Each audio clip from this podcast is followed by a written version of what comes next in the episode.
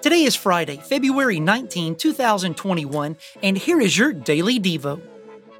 Here is this week's Christ Connection. The conversion and calling of Saul is a demonstration of God's power to save. Through an encounter with the crucified and risen Jesus, this once hardened persecutor of God's people began his journey to becoming perhaps the greatest missionary the world has ever known.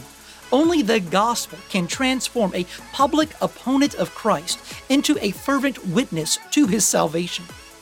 Have you put your faith and trust in Jesus alone for your salvation? If not, do so today. The Bible says that all who come to me, I will not turn away.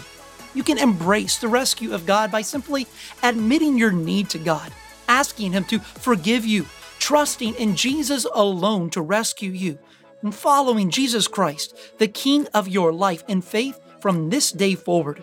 Reach out to us at our website at cbcmaysville.com and click on the Connect tab at the top so that we can get you some free resources about what it looks like to follow Jesus.